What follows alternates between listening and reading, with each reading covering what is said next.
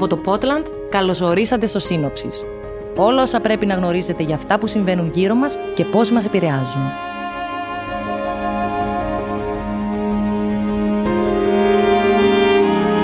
Σήμερα Πέμπτη, 24 Νοεμβρίου, θα μιλήσουμε για τις παρακολουθήσεις και την κατασκοπία.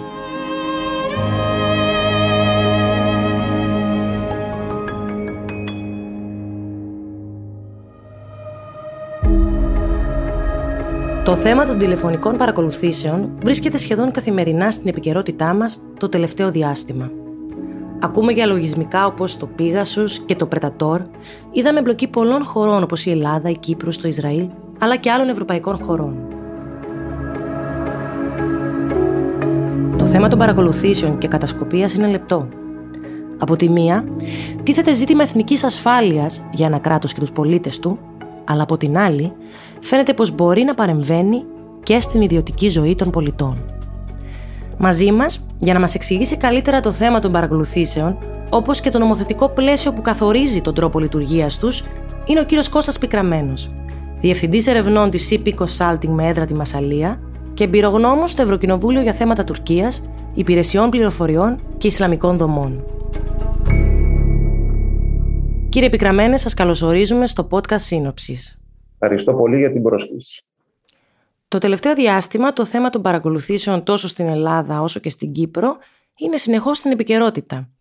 Θα μπορούσατε συνοπτικά να μας εξηγήσετε πότε άρχισαν οι αποκαλύψεις και πώς εξελίχθηκαν; Όσον αφορά το ελλαδικό κομμάτι, ξεκινάει όλη αυτή η υπόθεση στα μέσα του 2020 όταν ο δημοσιογράφος Θανάσης Κουκάκης έχει τις πρώτες ενδείξεις ότι το κινητό του τηλέφωνο βρίσκεται υπό παρακολούθηση ή ότι έχει, αν θέλετε, υποστεί κάποια κυβερνοεπίθεση, αν μπορούμε να το πούμε.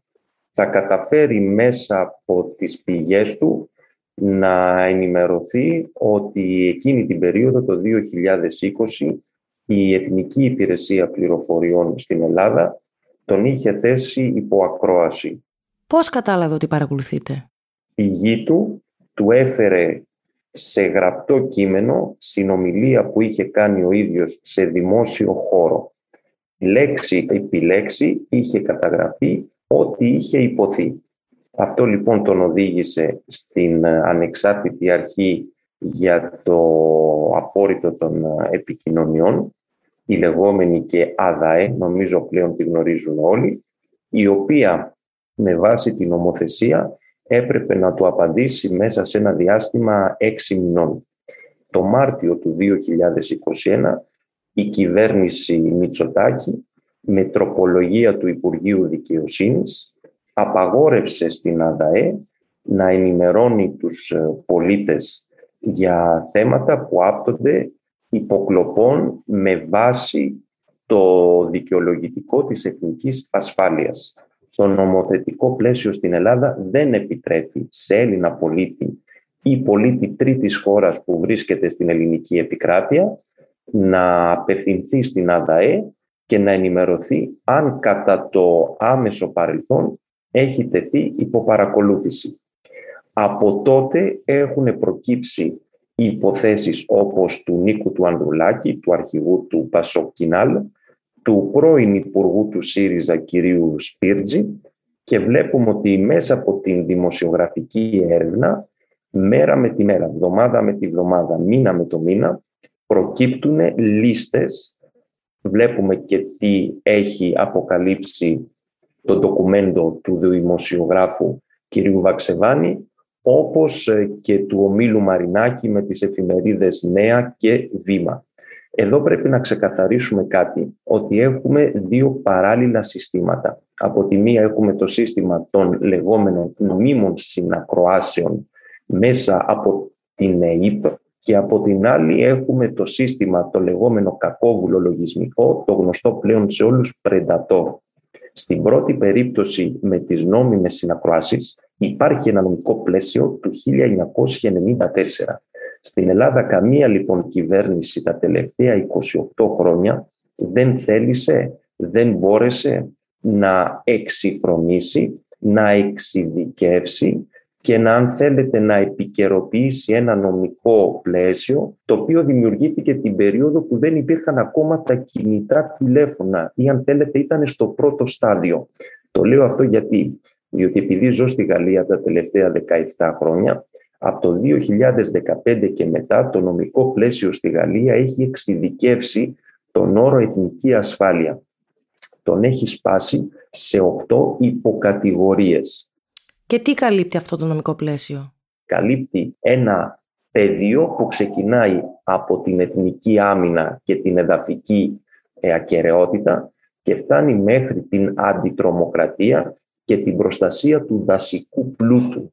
Δηλαδή η ενέργεια, η κοινωνική συνοχή, η άμυνα μιας ε, χώρας, τα οικονομικά συμφέροντα, η εξωτερική πολιτική ενός κράτους αποτελούν υποκατηγορίες της εθνικής ασφάλειας. Κάθε φορά που προκύπτει μια συγκεκριμένη υπόθεση, θα πρέπει η αρχή ή η υπηρεσία πληροφοριών που ζητάει την άρση του απορρίτου να επικαλείται τη συγκεκριμένη υποκατηγορία η οποία δίνει εξουσιοδότηση για συγκεκριμένα τεχνικά μέσα παρακολούθησης.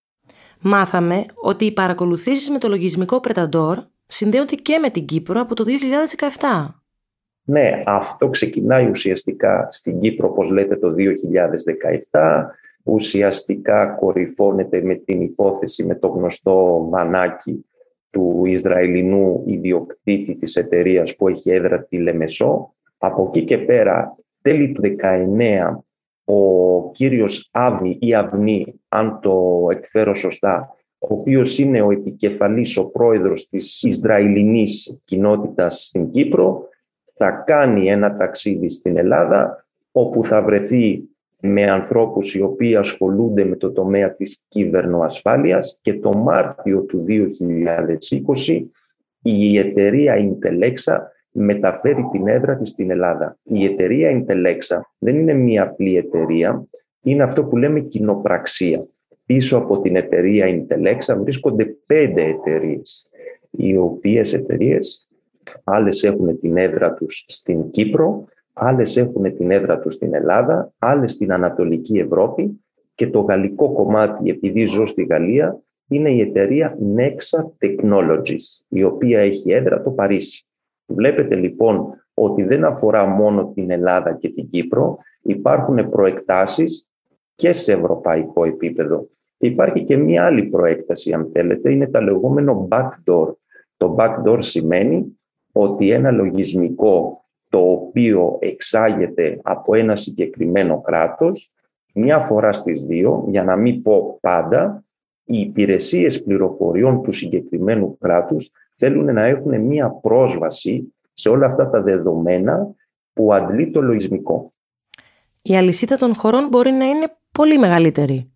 Δηλαδή αν ξεκινά από Ισραήλ, μετά πήγε Κύπρο, Ελλάδα, όλα αυτά τα δεδομένα μοιράζονται μεταξύ των χωρών.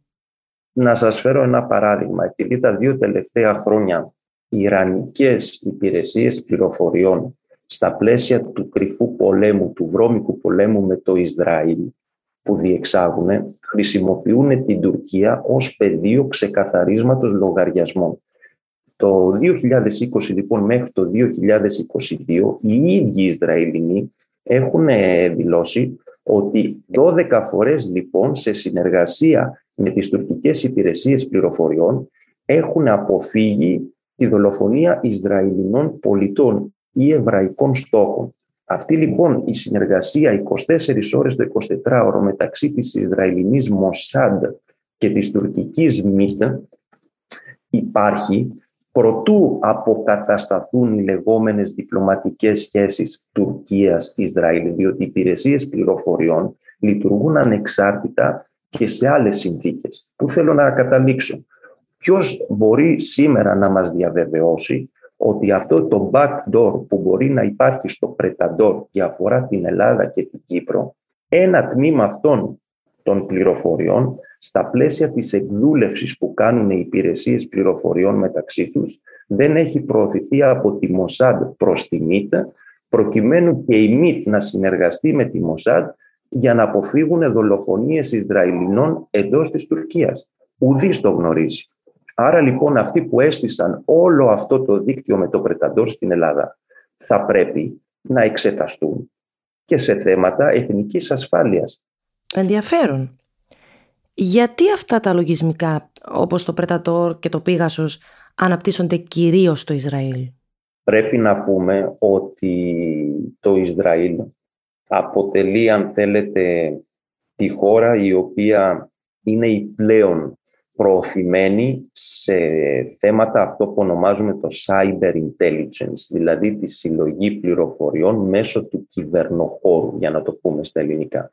Γιατί αυτό συνέβη, διότι λόγω της κατάστασης που επικρατεί στο Ισραήλ με τα κατεχόμενα εδάφη και με την παρουσία της Χαμάς στη λωρίδα της Γάζας, επειδή οι υπηρεσίες πληροφοριών του Ισραήλ για λόγους ασφαλείας δεν ήθελαν να στείλουν δικά τους στελέχη μέσα στη Γάζα, που υπήρχε μεγάλη πιθανότητα είτε να συλληφθούν είτε να δολοφονηθούν, θεώρησαν ότι έπρεπε να αναπτύξουν το λεγόμενο cyber intelligence. Αυτό βέβαια τους βοήθησε καθώς η εξέλιξη της τεχνολογίας με τα smartphone περάσαμε από το 3G στο 4G και από το 4G στο 5G, έχει λοιπόν οδηγήσει τη λεγόμενη Shinbet. Shinbet είναι η υπηρεσία εσωτερικής ασφάλειας του Ισραήλ. Πλέον το μεγαλύτερο κομμάτι πληροφοριών από τη Γάζα και από τα κατεχόμενα να προέρχεται μέσα από αυτά τα λογισμικά. Διότι είναι λογισμικά τα οποία ξέρουμε πλέον ότι δεν συλλέγουν μόνο δεδομένα, αλλά μπορούν να, ε, να ενεργοποιήσουν και το μικρόφωνο, αλλά και την κάμερα, ακόμα και αν το κινητό είναι κλειστό.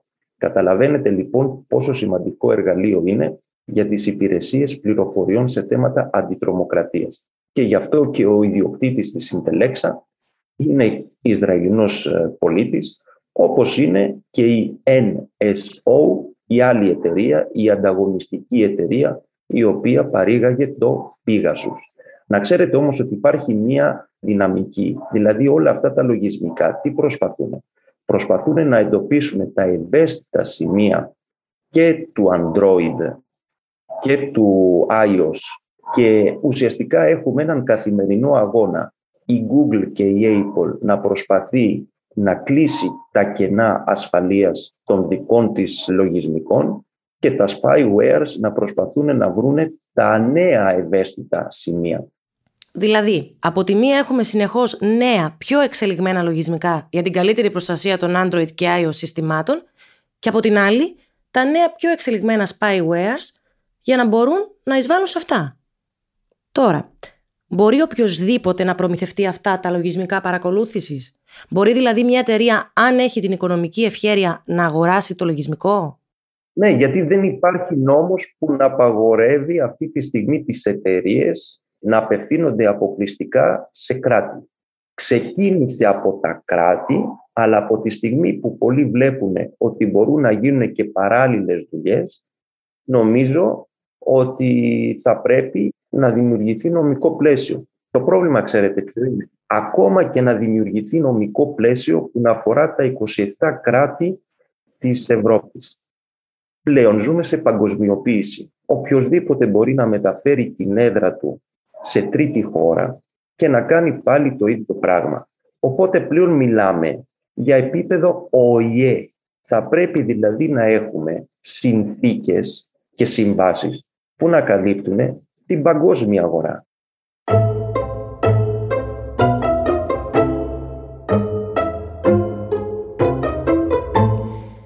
Με τις ένομες παρακολουθήσεις, τι ακριβώς συμβαίνει, μπορείτε να μας εξηγήσετε, ποιος δίνει εντολή; Ποιος κάνει την παρακολούθηση, ποιοι συμμετέχουν; Λοιπόν, αν δούμε το ελλαδικό κομμάτι, νομίζω ότι στην Κύπρο πάνω κάτω λειτουργείται με τον ίδιο τρόπο. Αυτή τη στιγμή υπάρχουν η Εθνική Υπηρεσία Πληροφοριών, η οποία είναι, αν θέλετε, αυτοτελής υπηρεσία. Δεν έχει να κάνει με την ελληνική αστυνομία. Από εκεί και πέρα, εντός της ελληνικής αστυνομίας, υπάρχει η διεύθυνση, η λεγόμενη αντιτρομοκρατική υπηρεσία, όπως υπάρχει και η Διεύθυνση για το Οργανωμένο Έγκλημα και άλλες διευθύνσεις. Όλες αυτές οι διευθύνσεις έχουν αρμοδιότητα να απευθυνθούν σε συγκεκριμένο εισαγγελέα και να ζητήσουν την άρση απορρίτου επικοινωνιών κινητού και σταθερού τηλεφώνου με την ε, δικαιολογία της εθνικής ασφάλειας χωρίς όμως να έχουν την υποχρέωση να την εξειδικεύσουν και να την τεκμηριώσουν. Βγαίνω λοιπόν εγώ ως υπηρεσία ΕΙΠ ή ως διεύθυνση οργανωμένου εκκλήματος και λέω ο Γιώργος, ο Κώστας, ο Πέτρος πρέπει να τεθεί υπό παρακολούθηση για ένα δίμηνο με βάση τον νόμο για λόγους εθνικής ασφάλειας. Τελεία. Εκεί τελειώνει η συζήτηση. Δεν θα πω γιατί πρέπει να τον βάλω σε υποπαρακολούθηση, τι περιμένω να προκύψει από την παρακολούθηση, γιατί σας τα λέω όλα αυτά. Διότι στη διαδικασία άρσης ο απορρίτου κανονικά υπάρχουν τέσσερα κριτήρια. Ενώ στη διεθνή πρακτική, ποια είναι αυτά τα τέσσερα κριτήρια, είναι οι λεγόμενες δικλείδες ασφαλείας. Το πρώτο έχει να κάνει με αυτό που λέμε επιδίωξη σκοπού. Γιατί κρίνω ότι πρέπει να παρακολουθήσω κάποιον. Το δεύτερο έχει να κάνει με την αναλογικότητα, που σημαίνει γιατί θα πρέπει εκτός από τη φυσική παρακολούθηση να μπω και σε παρακολούθηση με τεχνικά μέσα. Το τρίτο έχει να κάνει με την επικουρικότητα, που σημαίνει γιατί θα πρέπει εκτός από την παρακολούθηση του κινητού τηλεφώνου να χρησιμοποιήσω και το spyware για να του αντλήσω δεδομένα. Και το τέταρτο έχει να κάνει με την τεκμηρίωση. Γιατί μπαίνω στη διαδικασία να παρακολουθήσω κάποιον; Διότι εδώ μιλάμε για την ιδιωτική ζωή κάποιου. Έτσι, είναι σοβαρό, είναι στο σκληρό πυρήνα των ατομικών ελευθεριών.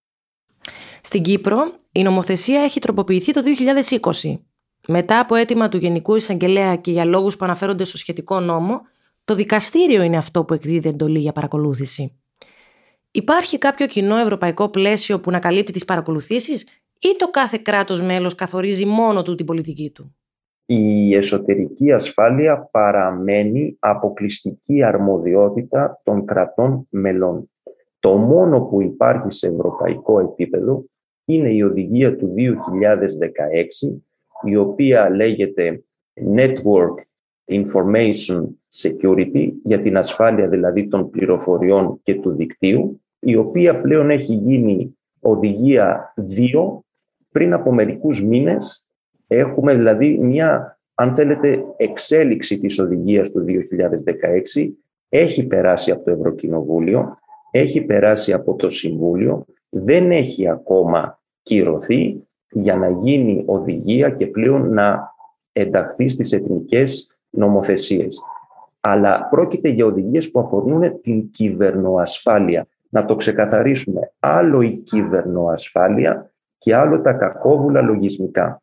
Κυβερνοασφάλεια σημαίνει χτίζω τείχο προκειμένου να αποφύγω κυβερνοεπιθέσεις. Είτε επειδή κάποιοι ζητάνε λίτρα, είτε επειδή κράτη εχθρικά προς εμένα θέλουν να μου δημιουργήσουν πρόβλημα στις υποδομές μου. Αυτό αφορά την κυβερνοασφάλεια.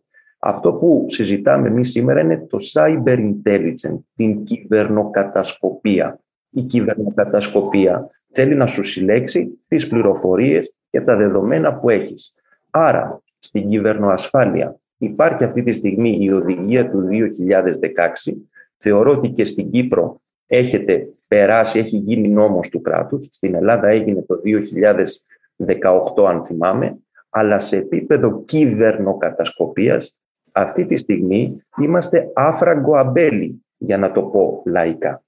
Και ο λόγος ξέρετε ποιος είναι; Επειδή πολλά από αυτά τα λογισμικά τα χρησιμοποιούν ήδη υπηρεσίες πληροφοριών, αλλά και οι αστυνομίες, π.χ. η γαλλική αστυνομία ή η αστυνομία του Καναδά, τα χρησιμοποιεί και το έχει δηλώσει δημόσια, στα πλαίσια της λεγόμενης διαφάνειας.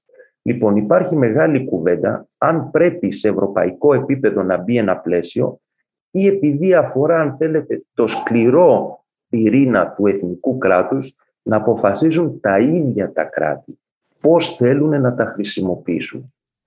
Εσείς κύριε Πικραμένε, τι πιστεύετε ότι θα πρέπει να γίνει σε νομοθετικό επίπεδο; Αυτό που πιστεύω ότι πρέπει να γίνει σε Ελλάδα και Κύπρο Πρώτον, είναι να συσταθεί το λεγόμενο Συμβούλιο Εθνικής Ασφάλειας. Μιλάμε για μια υποδομή που πρέπει να υπάρχει από πίσω με αναλυτές, εμπειρογνώμονες, οι οποίοι θα εκπονούν πληροφοριακά δελτία και μελέτες 24 ώρες το 24ωρο, για να μπορούν τα κράτη, τουλάχιστον η Ελλάδα και η Κύπρος, να έχουν ένα μπούσουλα. Πόσο μάλλον εσείς που είσαστε υποκατοχή σχεδόν 50 χρόνια και δεν έχετε θωρακιστεί. Και δεν υπάρχει αυτό που ονομάζουμε στα αγγλοσαξονικά intelligence community. Να ξέρουμε ποιες είναι οι υπηρεσίες πληροφοριών, με τι ασχολούνται, ποιο ρόλο παίζουν στην εθνική ασφάλεια. Κάτι άλλο επίσης που προτείνω είναι ο ποινικός κώδικας να μπορέσει να εξυγχρονιστεί. Δηλαδή να ξέρουμε πραγματικά τι είναι το αδίκημα της κατασκοπίας, τι είναι το αδίκημα της συνέργειας με μία υπηρεσία τρίτου κράτους, τι είναι η κατοχή διαβαθμισμένων εγγραφών, κατά πόσο οι δημοσιογράφοι μπορούν να προστατευτούν αν δημοσιεύσουν διαβαθμισμένα έγγραφα; Κύριε Επικραμένε, σας ευχαριστούμε πολύ. Εγώ ευχαριστώ για την πρόσκληση.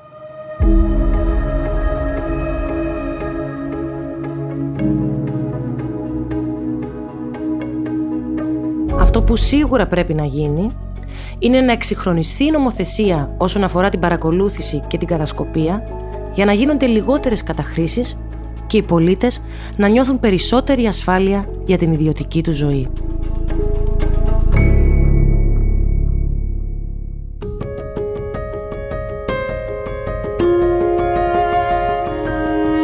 Ευχαριστούμε που ακούσατε το σύνοψης. Θερμές ευχαριστίες στον κύριο Κώστα Πικραμένο. Στην παραγωγή, ο Στυλιανός, η Ξένια και η Ήβη. Κάντε subscribe στα Apple Podcast, Spotify, Google Podcast ή σε όποια άλλη πλατφόρμα. Επισκεφτείτε τη σελίδα μας thepotland.com και βρείτε μας ως σύνοψης podcast στο Facebook, Instagram και LinkedIn.